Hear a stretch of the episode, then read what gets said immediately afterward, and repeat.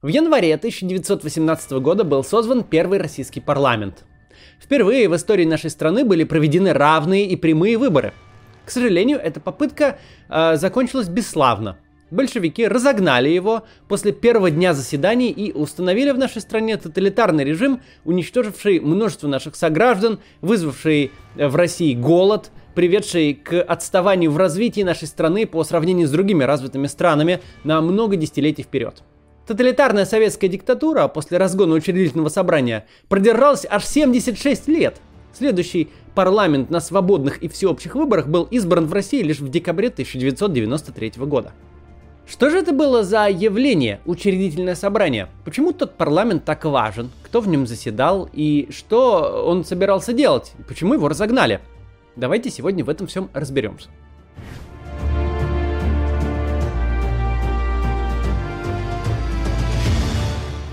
Созыв парламента был одним из самых важных и главных требований российской оппозиции на протяжении как минимум последних 50 лет существования Российской империи. Первые слабые попытки его внедрить были предприняты еще при Александре II. Его министр Ларис Меликов э, разрабатывал проект такого органа, к сожалению, гибель императора от рук террористов поставила крест на этом проекте.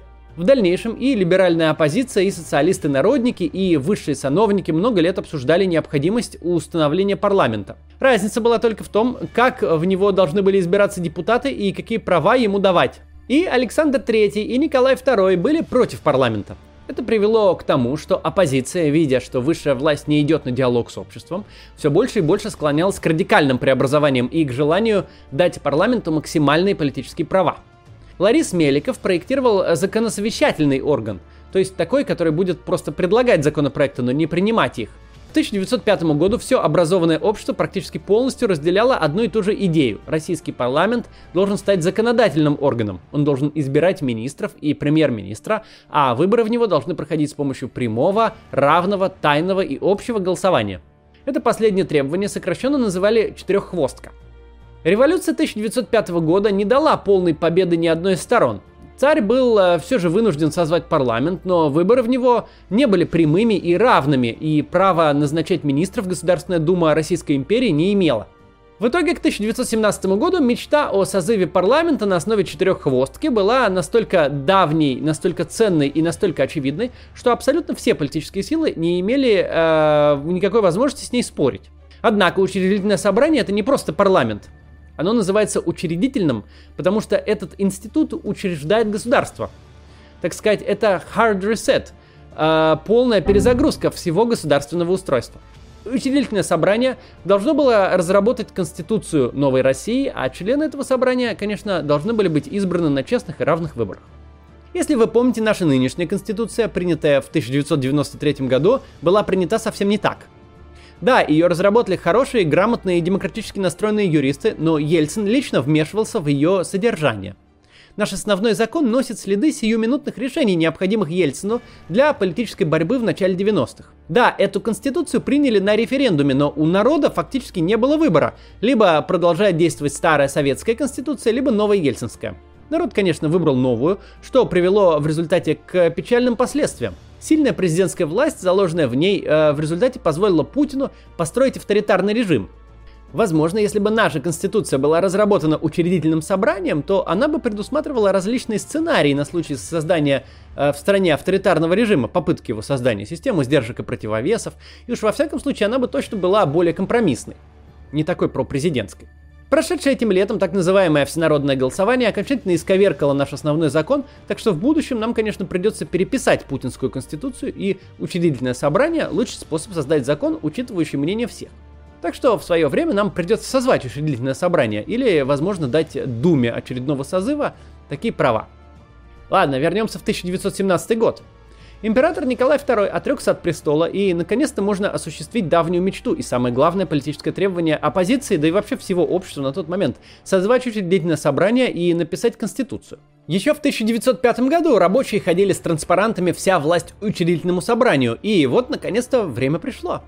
Конечно, выборы надо подготовить, установить правила, провести агитационную кампанию, подсчитать голоса, все это дело не быстрое.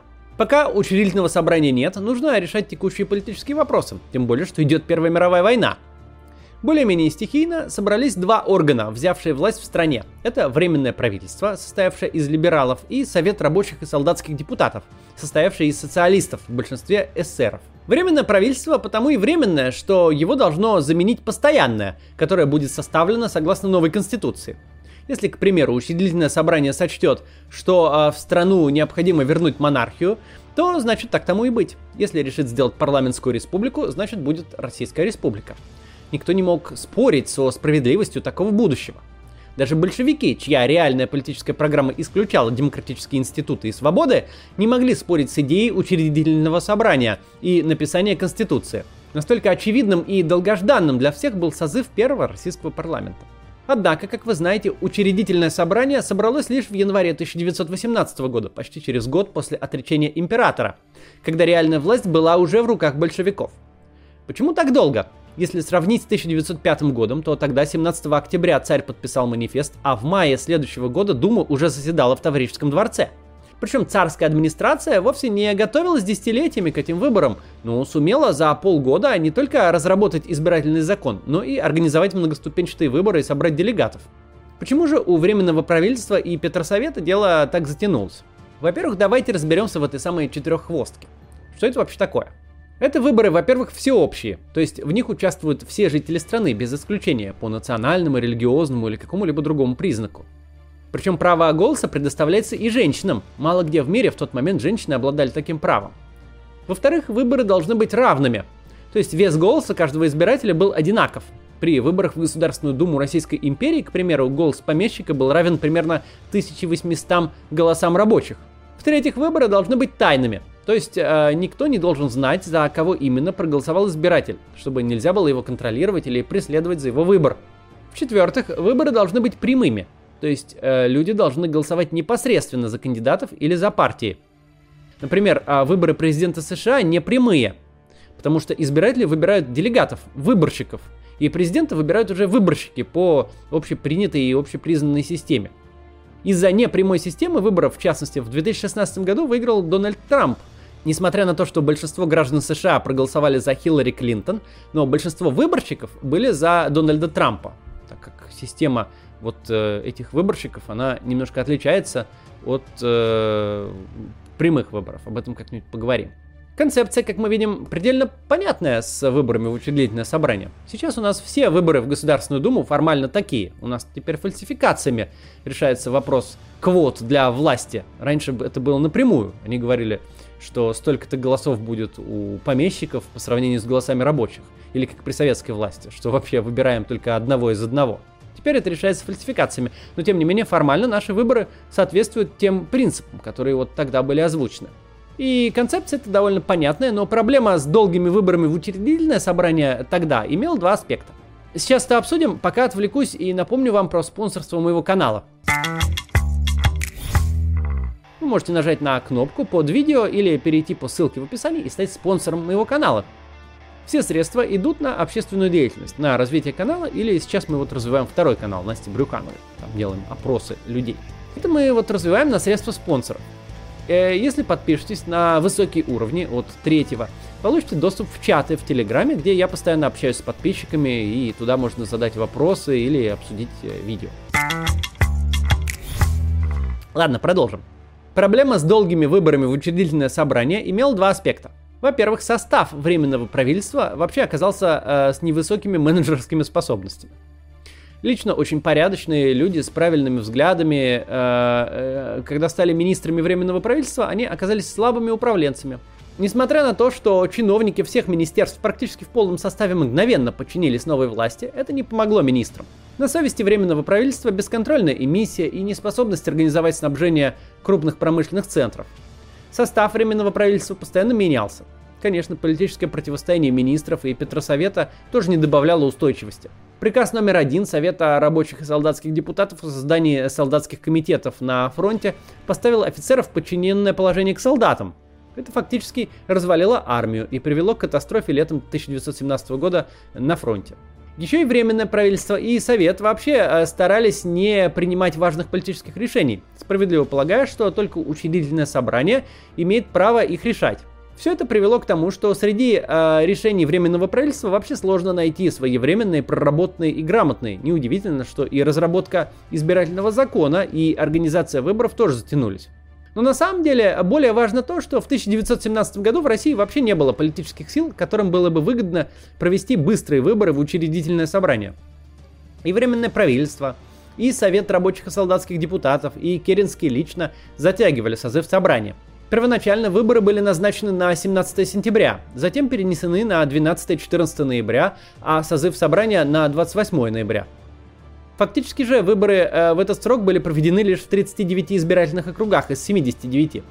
В ряде мест голосование состоялось в конце ноября, в начале декабря даже, а в нескольких отдаленных округах в начале 2018 года. Либералы, изначально составлявшие большинство в правительстве, затягивали выборы, потому что понимали, что у них не будет большинства в собрании. У либералов, однако, были твердые позиции относительно войны до победного конца и относительно государственного устройства. Либералы тогда были против федерального устройства. Им, например, казалось, что пока идет война, давать автономию Украине будет вредно. Кроме того, в 17 году либералы непосредственно находятся в правительстве, а отдавать власть редко кому хочется. Зачем Керенскому затягивать выборы? Керенский социалист, его популярность на пике, а партия эсеров, в которой он состоит, э, однозначный лидер общественного мнения. Керенский затягивает выборы, чтобы провести в учредительное собрание как можно больше лично своих сторонников. Электорат эсеров – это крестьяне, а сторонники Керенского – городские жители. Керенский хотел бы провести выборы на пике своей популярности, но к середине лета власть его начала шататься, фронт сыпаться, а в стране хаос. В этих условиях Керенский пытается создать разные коалиционные органы, во главе которых был бы он сам. Демократическое совещание, предпарламент, осенью он образовал директорию с собой во главе. Ему казалось, что все проблемы в стране из-за нетвердости власти. Если власть сосредоточить в своих руках, то все наконец-то образуется, все увидят его таланты и проголосуют правильно. На деле популярность Керенского непрерывно падала, начиная с середины лета. Сами эсеры не спешили с выборами, потому что давали время временному правительству наделать политических ошибок побольше, чтобы прийти к власти твердым большинством. Монархисты, если вспомнить о них, вообще потеряли всякое политическое влияние. После падения монархии в управленческих э, решениях участия они не принимали. После революции вообще выяснилось, что большая фракция правых в Думе существовала только за счет несправедливого избирательного закона, а вся их общественная деятельность была фикцией за счет государственного бюджета. Что же касается большевиков, которые в итоге взяли власть в России и правили до 1991 года, им скорее были невыгодные выборы, потому что из абсолютно никому неизвестной силы весной они постепенно набирали все большую популярность. Участвуя в работе Петросовета, они могли затягивать выборы. С каждым месяцем число их сторонников росло. Кстати, лично Ленин вообще был против учредиловки, как он ее называл, и открыто говорил об этом сразу по возвращению из эмиграции – в апреле 17 года это происходило. Короче говоря, затягивание выборов было выгодно попросту всем. Неудивительно, что э, выборы затянулись. К тому же, э, те, кто отвечал за организацию и проведение выборов, старались сделать все как можно тщательней, добросовестней э, и внимательней, поскольку от их честности и прозрачности зависела легитимность будущего учредительного собрания. Надо сказать, что со своей задачей они справились на совесть. Выборы были организованы блестяще. И хотя это были первые в истории России прямые, равные, тайные и всеобщие выборы, но по принципам и механизмам организации, честности и прозрачности они и поныне остались непревзойденным образцом. Даже поздно-перестроечные выборы им уступали, не говоря уже о современных нам. В результате э, все это привело к ужасным последствиям. Все партии решали свои сиюминутные тактические задачи, и к октябрю 2017 года в стране не было легитимного, всеми признаваемого органа власти – Свергнуть в октябре учредительное собрание было бы гораздо сложнее, чем свергнуть временное правительство. Это урок всем нам. Какая бы сложная ни была ситуация в стране, нечестное всенародное голосование, перестройка, конфликт с парламентом, революция, мировая война, которая тогда шла. Политической деятельности нужно выстраивать работу стратегически, вместо того, чтобы решать сиюминутные задачи, какими бы привлекательными они ни казались. Итак, что же было дальше? К октябрю 2017 года вся Россия продолжает поддерживать Временное правительство и Петросовет, но в столице, в Петрограде, рабочие и солдаты разочаровались в новой власти. Большевики с Лениным во главе умело управляют общественным мнением. В ночь с 25 на 26 октября по старому стилю большевики с оружием в руках совершают переворот, который затем вошел в историю как Октябрьская революция. Министры арестованы, еще через день Всероссийский съезд Советов, подконтрольный большевикам, провозглашает новое правительство во главе с Лениным, Совет народных комиссаров. Но большевики, даже придя к власти, не могли отказаться от идеи созыва учредительного собрания. Они, конечно, не хотели делиться властью. Почему же они позволили выборам пройти? Потому что невозможно было их отменить. Как я уже говорил, это была мечта российского общества на протяжении десятилетий. Больше того, большевики произвели Октябрьский переворот, в том числе под лозунгом защиты выборов в учредительное собрание. Так однозначно была поддержка этих выборов в народе, а большевики, как чуткие популисты, использовали лозунги большинства, даже когда они совершенно не собирались им следовать. А еще, кажется, Ленин рассматривал вероятность того, что большевики смогут выиграть выборы в учредительное собрание. Это был бы идеальный для него вариант. Однако выборы показали реальные политические предпочтения жителей России в 1917 году. Первое место заняли эсеры, 40% голосов. Второе место – большевики с 23%. Третье – прочие социалисты, 14,5%. Четвертое – партия народной свободы, то есть кадеты, либералы, у них 4,5%. У меньшевиков 3%, у разных национальных партий около 10%. У монархистов и правых 1,5%. Это реальный, точный и безошибочный срез народных предпочтений российских граждан в конце 1917 года. Никогда в истории нашей страны ни большевики, ни коммунисты не набирали большинства на честных и прозрачных всероссийских выборах. Их власть держалась сначала на терроре, а затем на пропаганде и цензуре. Членами учредительного собрания были избраны и Керенский, и генерал Каледин, и украинский националист Петлюра. По мере того, как в разных областях России проходили выборы и становилось понятно, что у большевиков не будет большинства, большевики приняли решение о разгоне учредительного собрания. Например, Володарский комиссар пропаганды заявлял, что если массы ошибутся с избирательными бюллетенями, им придется взяться с другое оружие – большевики всеми силами препятствовали созыву парламента. Они объявили вне закона партию народной свободы, либералов. 5 января революционные матросы убили арестованных ранее лидеров фракции Шенгарева и Кокошкина.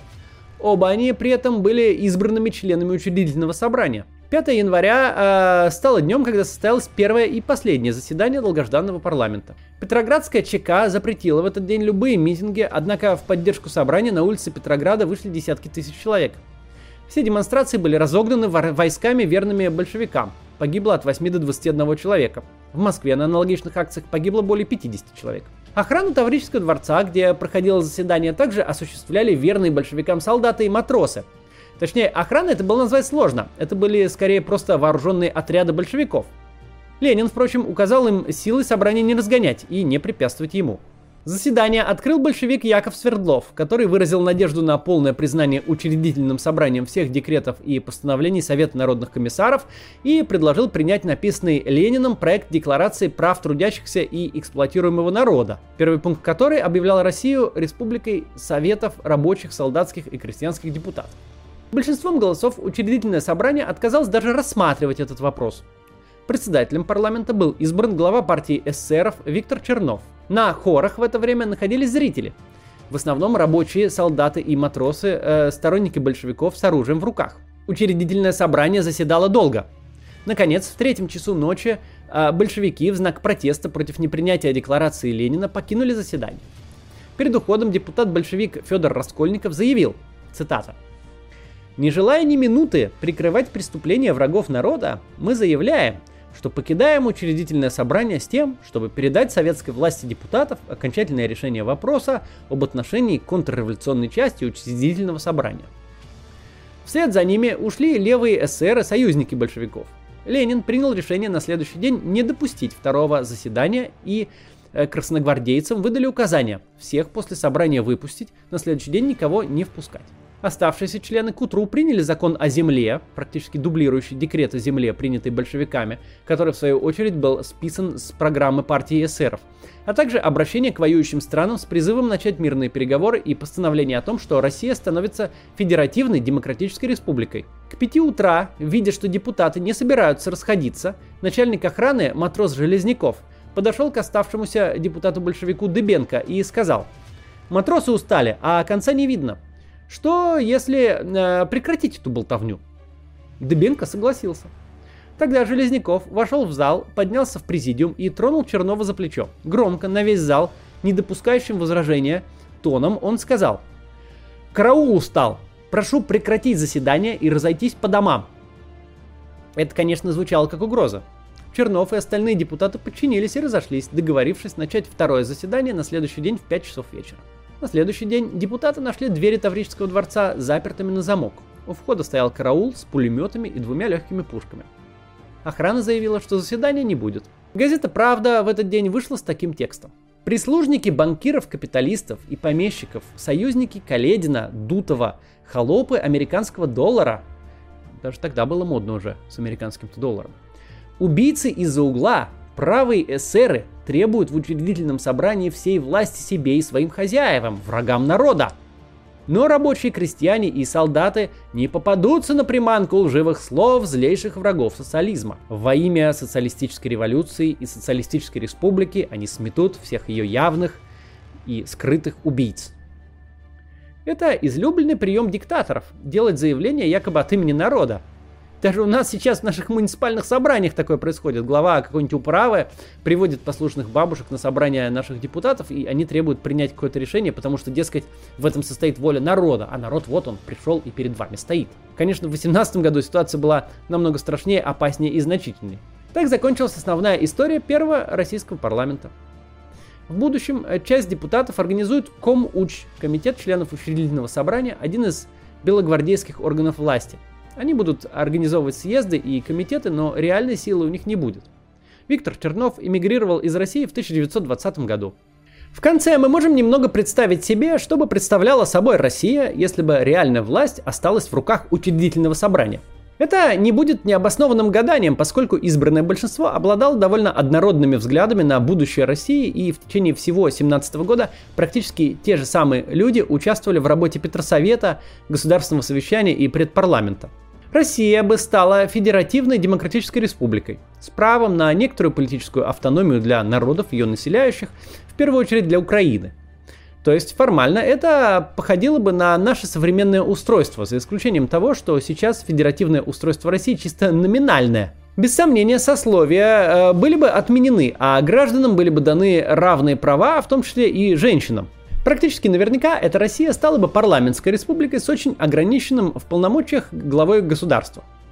После выступления Корнилова социалисты очень опасались возможной диктатуры и концентрации власти в одних руках, так что власть будущего премьер-министра была бы сильно ограничена парламентом. Замечу, что почти наверняка такое правительство и такой парламент был бы не очень эффективен, можно оценить предыдущую работу Петросовета и Временного правительства. Все эти вещи э, были бы обсуждены и приняты учредительным собранием очень быстро, так как тут существовал широкий консенсус всех э, представленных политических сил. Про аграрный вопрос можно даже не рассуждать. Э, он был в общих чертах принят на первом заседании. Вся земля, частная и государственная, была бы национализирована, а затем поделена плюс-минус равными долями на всех, кто хотел бы ее обрабатывать, то есть в первую очередь на крестьян. Все разумные люди понимали, что урожай на крестьянской земле всегда был ниже, чем на частной, а все специализированные развитые хозяйства будут просто уничтожены. Так что раздел земли нанесет сельскому хозяйству огромный удар. Но придумывать что-либо другое было некогда. Крестьяне уже начали делить чужое имущество, и они же составляли большинство собрания. Важнейший вопрос о войне был неразрешимым, потому что политическая позиция эсеров была настолько противоречивой, что в реальности э, воплотить ее было невозможно. Правительство России предложило бы всем странам начать переговоры, при этом власть в полках была бы передана от офицеров солдатским комитетам, что уже фактически было реализовано. При этом Россия должна была бы соблюдать верность союзническим обязательствам, а воевать при этом минимально. Почти наверняка это привело бы к полному развалу того, что еще оставалось от армии, и все перспективы в войне были бы крайне туманными. Россию ждала жуткая рецессия, гиперинфляция и политические кризисы. Но, несмотря на все, это были бы первые шаги неокрепшего парламентаризма в стране, которая никогда не имела демократического правительства. По мере роста опыта управления политические институты бы крепли. В любом случае, это была бы поистине легитимная власть. Россия потеряла возможность выучить все эти уроки и пройти все эти шаги сто лет назад, и нам пришлось идти в первый класс в 1991 году. Суть демократических институтов в том, чтобы учитывать взгляды всех сторон. Конечно, при этом работа идет медленно, особенно если люди, вставшие во главе страны, не имели до этого возможности получить реальный управленческий опыт. Когда в стране кризис или тем более война, есть соблазн решить проблемы с помощью твердой руки, ввести диктатуру или автократию. Да, такие режимы смело и быстро, не считаясь с общественным мнением, проводят реформы и изменения. Большевики во главе с Лениным твердой рукой и очень быстро построили бесчеловечный режим, который вначале держался на терроре и репрессиях, а в конце своего существования на лжи и пропаганде. Ленин, безусловно, мечтал о счастливом будущем для жителей Земли, но если власть основана на репрессиях и пропаганде, то, очевидно, она не может построить здоровое и счастливое общество. Власть большевиков выдавила из страны самых культурных и образованных людей и привела Россию к проигрышу в Первой мировой войне – во время Второй мировой войны под руководством безжалостного и неумного тирана Сталина советские люди гибли десятками миллионов и сотнями тысяч переходили на сторону врага. Причем врагом был самый людоедский режим, который только знала Европа и весь мир. Вопреки неадекватному руководству, благодаря подвигу и ценой огромных потерь, в той войне все же удалось победить. Советский Союз до конца своих дней был не способен производить сам и импортировал почти все технологии, от автозаводов до линии упаковки молока – Самая крупная страна в мире даже не способна была обеспечить себя зерном и покупала его в США. Причем до установления советской власти Россия была крупнейшим экспортером зерна. Его производили так много, что продавали за границу. После падения режима большевиков э, в 2000-х годах Россия вернулась к тому, что стала экспортером зерна. Да, в настоящих парламентах много споров, склок и обвинений. Решения принимаются долго и тяжело. Министры ругаются друг с другом, а журналисты пишут компрометирующие статьи. Выглядит это все противно и грязно. Но это единственный способ построить здоровое государство, которое может сделать счастливыми своих жителей. Скоро нам придется всем этим заняться с вами. Мечты о сильной руке, которая просто сделает все правильно, не работают. Напоминанием об этом нам могут служить многочисленные памятники Ленину в наших городах. Например, можно подойти к мэрии Москвы и посмотреть там большую мемориальную табличку в память о произошедшей Октябрьской революции, которая установила этот бесчеловечный режим в нашей стране. Если хотите больше узнать о Ленине и о революции, посмотрите вот, вот это вот видео. Вот, а так, э, до завтра.